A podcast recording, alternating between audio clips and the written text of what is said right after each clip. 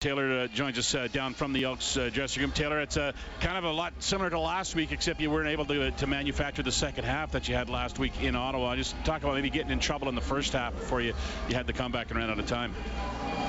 Yeah, just you know the first half we had some big plays uh, to move the ball down the field into scoring territory, and then uh, just not coming away with points uh, and touchdowns and kicking field goals, and then going for it and not executing and, and getting that first down to stay on the field.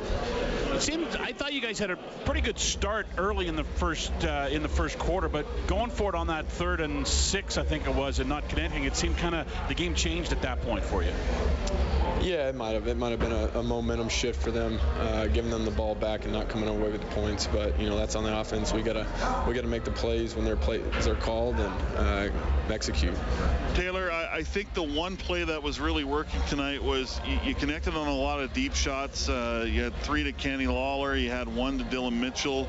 Unfortunately, you had some drops as well. But were they doing anything, the Redblacks, as far as uh, maybe taking away the like the middle of the field that that maybe that 15 yard range um, yeah once we once we got down in the second half they were running a lot more uh, three double cut knowing knowing you know what we're kind of trying to attack uh, schematically.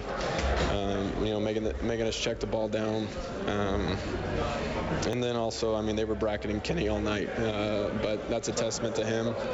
You know, still winning against two guys in man coverage. Uh, you know, I don't know what to say. How do you take advantage of the extra time now heading into uh, Labor Day Monday in Calgary?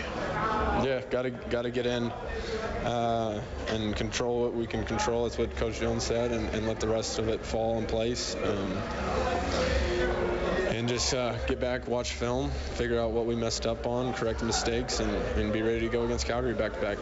Taylor, thanks for your time, man. Appreciate it. Yep. No, thank you guys. All right, uh, Taylor Cornelius down inside uh, the Elks dressing room.